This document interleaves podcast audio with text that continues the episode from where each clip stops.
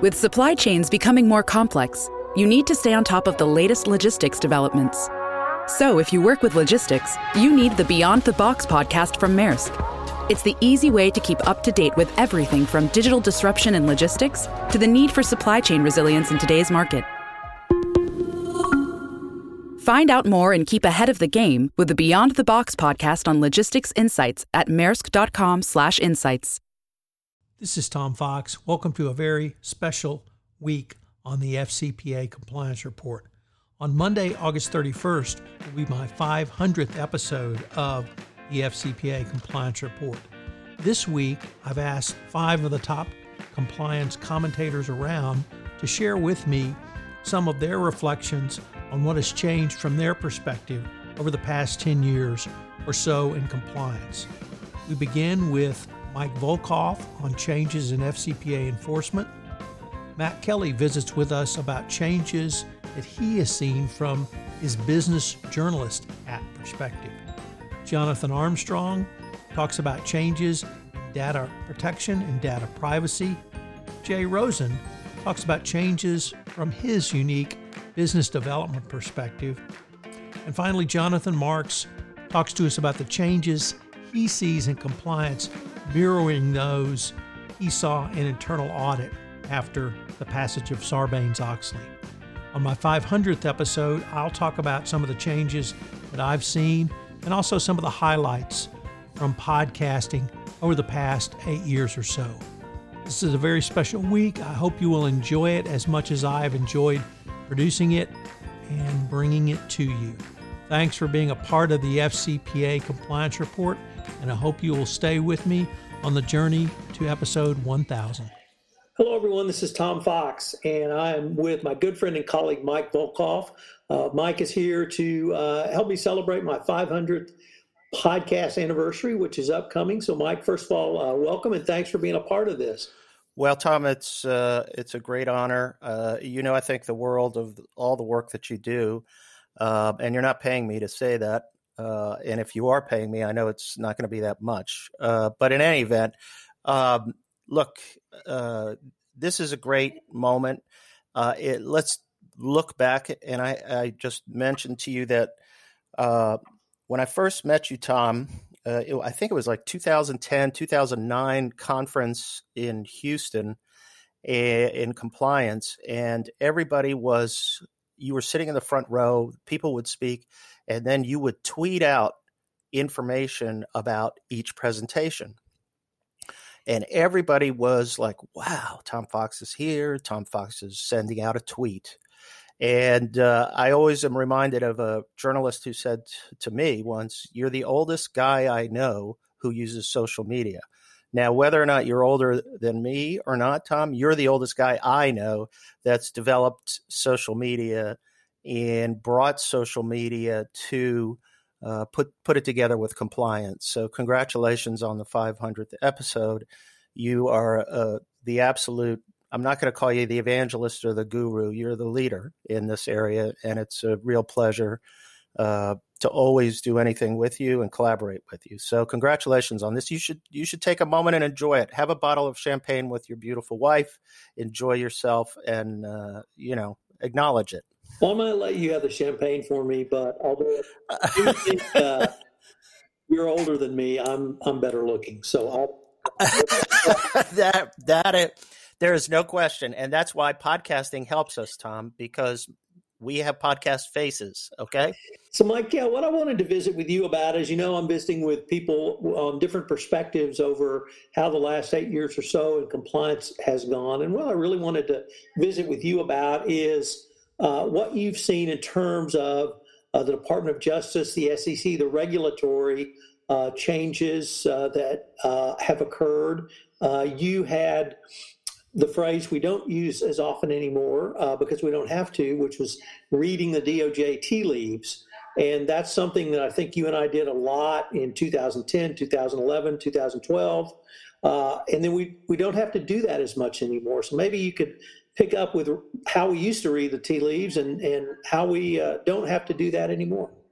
Boy, what a good question because 2010, 2011, 2009, we're pushing reading the tea leaves. And what would we look at? Speeches and enforcement actions. And we'd look for trends in the uh, addendum, uh, the C addendum, Schedule C, to the enforcement actions, because at that time, they would change, DOJ was changing some of the requirements as they went along. Now it's a, a set form. But I remember, for example, the Pfizer enforcement action of 2012, I believe, they put in a whole thing on a high risk uh, auditing program so that, that each of those would change. Uh, and then, frankly, politics entered into it. Remember, there was the big movement to, um, you know, uh, amend uh, the FCPA. Big business was worried about it. And they were going to Congress. They were trying to get some traction with the Chamber of Commerce, which I always said yeah, I want to see those conversations on the Hill where you go, we just want to make it easier for businesses to uh, bribe. And uh, that's not going to go very far with senators and Congress people. And it didn't. Uh, but nonetheless, in reaction to that, and in reaction to that, and in reaction to, I think, a lot of things you wrote, uh, the compliance community wrote, uh, and and sort of discussions that were had, DOJ came out with, to, to, me, and the SEC came out with the two, perhaps the most important document in compliance now, which is the FCPA guidance. And once that came out in 2012, we didn't have to read the tea leaves, like you said. They put it there in black and white. And if anybody can point out to me any comparable document that's come out from federal prosecutors anywhere look, I'll eat my hat, as they say. But it's there's nothing. That document is just extraordinary because the prosecutors not only and uh, not only did they lay out what they thought the essential elements of a compliance program was, they laid out the factors for prosecuting cases. They told you what kind of cases they declined. Remember, there you were writing about uh, and pressing them on the issue of tell us when you decline a case why you declined it. Put it out there. Just let us know. Give us some guidance. And they did. They put it out. So to me, that changed everything. And and I think it's the reason for looking at the last eight years, because what's happened from that, they realized the value of that. And then we had the criminal division putting out the evaluation of corporate compliance programs. And then we had the expansion of that document which follows from the FCPA guidance, by the way, uh, the expansion of that document to all cases within the criminal division, all corporate cases, and the expansion of that eventually to to the FCPA pilot program and the uh, uh, you know the the the corporate enforcement policy. And there you look at it; it grew in the last eight years, but that FCPA guidance was perhaps incredible. And I've told uh, you know, Chuck Duross uh, and others in the section at the FCPA, that that was perhaps one of the, you know, single most influential pieces of work uh, in compliance. I mean, it, it, it, to me, it's bigger than the sentencing guidelines, if you think about it. So I had those same uh, conversations with Kara Brockmeyer, who was the head of the FCPA unit at the SEC right. at the time. And uh, I agree. I agree wholeheartedly with you, Mike. The original 2012 FCPA resource guide was a seminal uh, document, and, and, at that time, it was the single best compendium of all things FCPA. Of course, it, it formulated the 10 hallmarks of an effective compliance program, but it also had uh, the statute itself. It had the few case laws interpreting the FCPA. It had the DOJ's interpretation of the FCPA. Whether you agree with their interpretation or not, you at least knew what they were going to argue. Uh, they had a section on declinations that you and I actually wrote an article on behalf of the Chamber of Commerce asking for declinations to be made more public. So right. uh, the the a couple of things beyond uh, what you said is one, I saw the government respond. I thought to uh, uh, fair criticism and that criticism was we need more information. And we need more information in, in a kind of a stated format. We got that. And the second thing was that the uh, information allowed, uh, uh, particularly in the hall, uh, formulation of the 10 hallmarks, It allowed for a growth in compliance programs and development of compliance programs. The framework was general and broad, but it allowed individual ex, ex, experimentation so that companies could uh, manage their own risks and manage the risks that they had, that they assessed. And so we saw a growth of compliance programs based on the original formulation. And now we've got the second edition of the FCPA resource guide. It kept the basic framework in place. So, um, but they've updated it now, and, uh, and, I think a very welcomed update that was released uh, last month. Yeah, and uh, there were two points I wanted to to make because you, you triggered some thoughts on that. It's interesting because you can see how valuable the guidance is, and the fact that the government is giving information and they're doing it in the uh, responsible way. I have a lot of respect for, as you know, DOJ prosecutors, having been one myself, but uh, they do great work. They've been putting out a lot of guidance, and you notice that we don't have that many opinion letters anymore in the FCPA. And it may be because the guidance, you know, has come out that you don't necessarily need the safe harbor of an opinion letter. Now you can rely on the language itself. And I know there are general principles, but there are hypotheticals in there. There are really specific pieces of information that I think creates safe harbors. So we we don't have as robust an opinion letter process. And I think that's a reflection of the fact that the government did provide all this information. I don't know what you think about that, because I know you've written a lot about the opinion letters themselves. So I really hadn't thought of it in that line, but I think you're actually onto something, Mike. The FCPA uh, resource guide made clear and specifically stated what the government wanted was a well thought out, considered program. Uh, mm-hmm. I, I don't believe we've seen one enforcement action that was based on negligence, meaning somebody screwed up. Uh, right. Enforcement actions always deal with an intentional act uh, that was made or an action was made without any plan in place.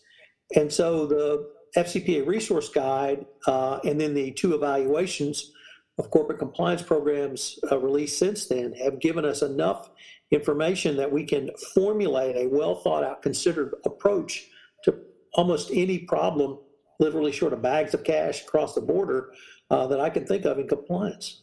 I want to bring up one other issue, sort of on the enforcement side, uh, Tom. And as you know, a good friend of mine, uh, Judge Sporkin, uh, died this year, and I was he was just a terrific guy. He was an amazing person, and I always called him the grandfather of the FCPA. And he said, "Hey, hey, hey, I'm the father, not the grandfather." I said, "You're no, you're old enough to be the grandfather." But in any event, I think what we've also seen is an evolution. I, am going to give him credit because he was a mentor to me. But in the late 1970s and his heyday of the uh, SEC enforcement, he was the one who started with let's you know let's if companies come in and confess and fix the problem. And I'll leave it open. You guys all come in. And he got a great response from companies. He created an enforcement program, which basically close to the presumption that we see now in the corporate enforcement program. But you have to come in, be truthful, tell me everything you did, tell us er- and how you fixed the problem, et cetera, et cetera. And obviously cooperate. And he's the one that started with that principle. And it took DOJ and the SEC eventually years to sort of go full circle from sort of an aggressive enforcement program uh, with you know no promises, nothing, to now we have a corporate enforcement program that resembles a lot of some of the principles that he put into place. And I, I want to say that he he had a lot of great ideas. He he was the one who thought books and records was the way to capture companies because he when he was seeing all the you know companies giving money to the Nixon uh, you know to foreign officials uh, overseas and he was wondering where do they get that money from? Where do the companies get the money from? How do they record it? And he's the one that came up with the idea of books and records and getting ultimately congress to include that with the fcpa so are we we're sort of at the same point now with corporate enforcement don't you think if you if you do, you know, you cooperate, you voluntarily disclose, and you remediate, you've got a presumption. Uh, you know, obviously there there are factors that can prevent you from getting that. But I think his principle over the last, uh, you know, it's 45 years has come back to roost here. So I have to say, uh, I, I did want to actually visit with you about that, but I've not fully appreciated Judge Sporkin and his ideas of along those lines of uh, of that presumption and bringing companies coming in self-disclosing, opening the fully opening the kimono, uh, and sharing the information they had, uh, and most importantly, fixing the problem.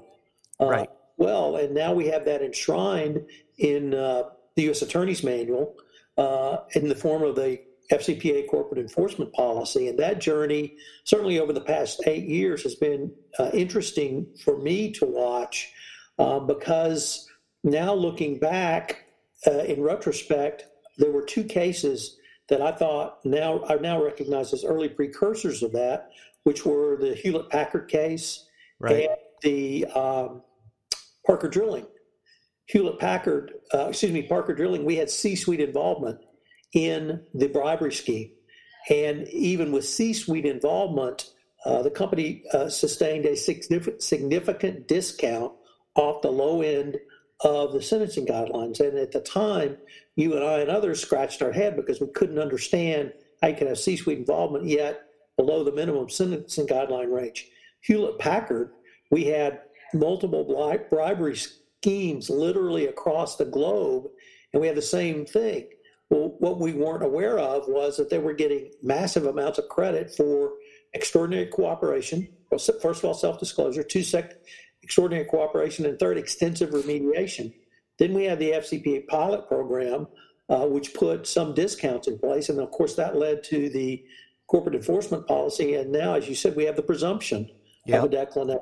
And that's a great point. That and you know, look, Parker Drilling and the uh, the uh, Hewlett Packard case, we have to acknowledge that the we know at least in the Parker Drilling case, Dan Chapman uh, put in place a you know an extraordinary remediation program. Some people, you know, you've told me, uh, I've read about it, and I've talked to Dan about it. It was an amazing job, and I think that uh, Dan deserves a lot of credit in terms of, you know, uh, educating the department on this and showing what a company could do.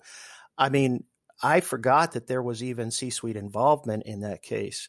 Uh, and then look what happened to Cognizant Technology here, where it was the whole C suite. They self disclosed within two weeks. They now they're prosecuting the president, the general counsel, and the chief operating officer who've been indicted. And Cognizant uh, got a pass under the c- corporate enforcement program. I mean, that's pretty amazing when you think about it.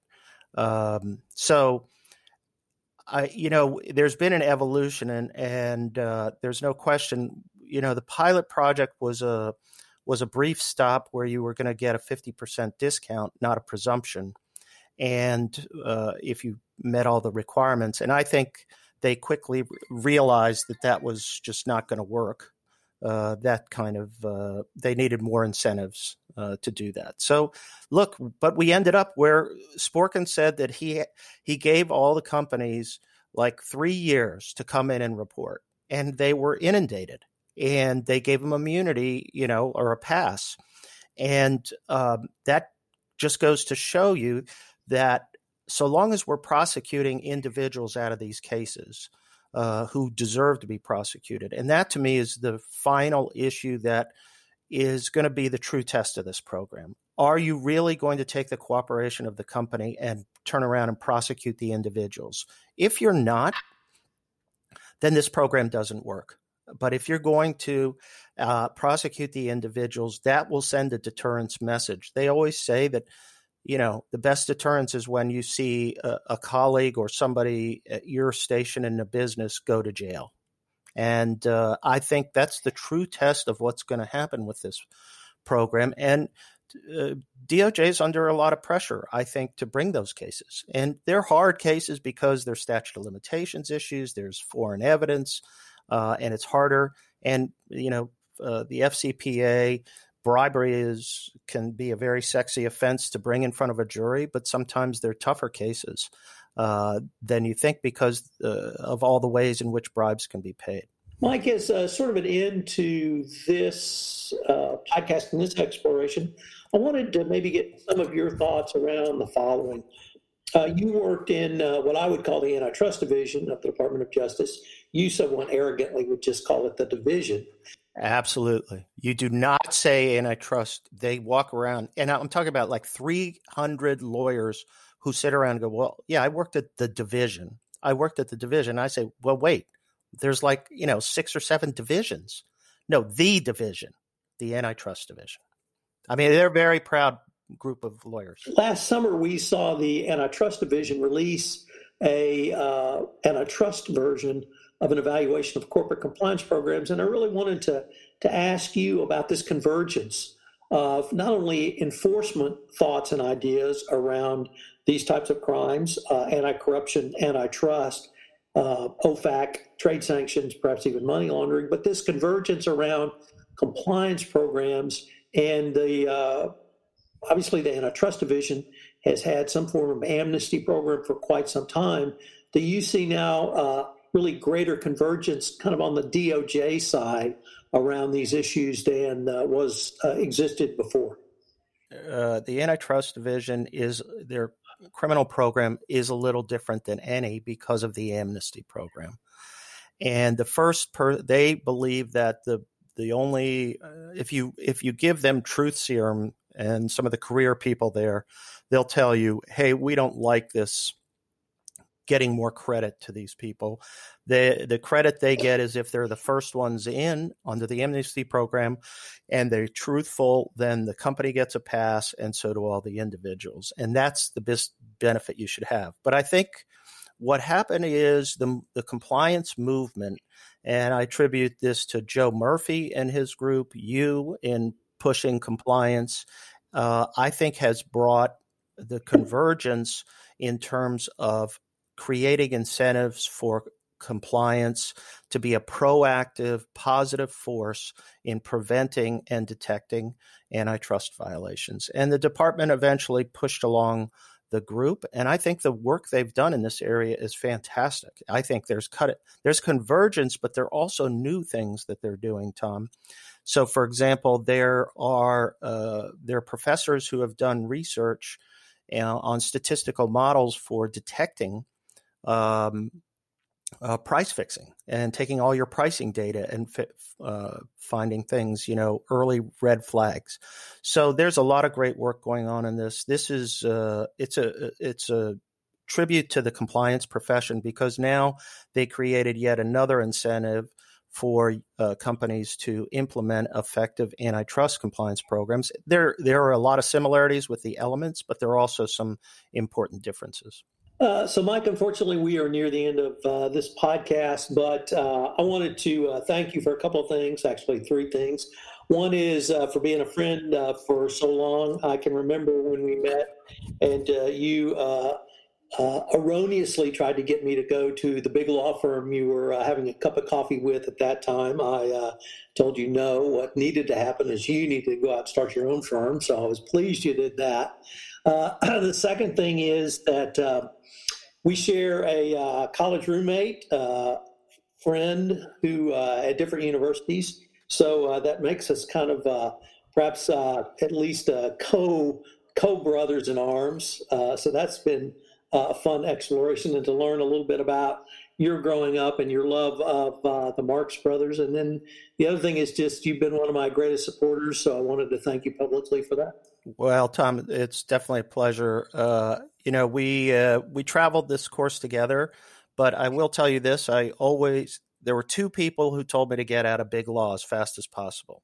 That was you, and you said get out, uh, and then uh, Judge Sporkin.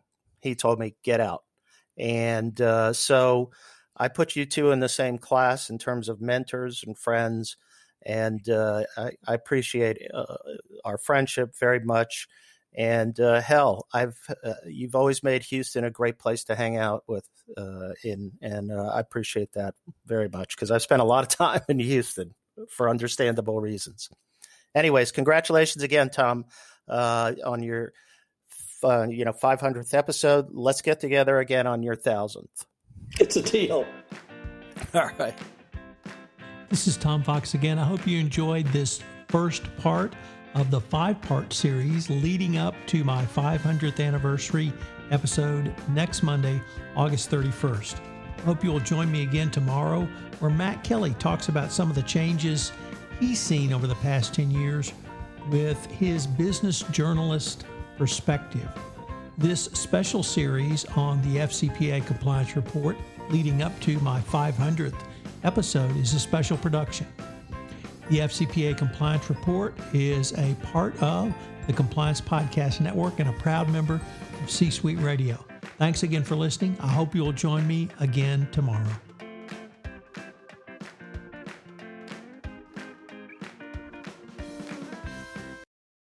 This podcast is a part of the C Suite Radio Network. For more top business podcasts, visit c-suiteradio.com.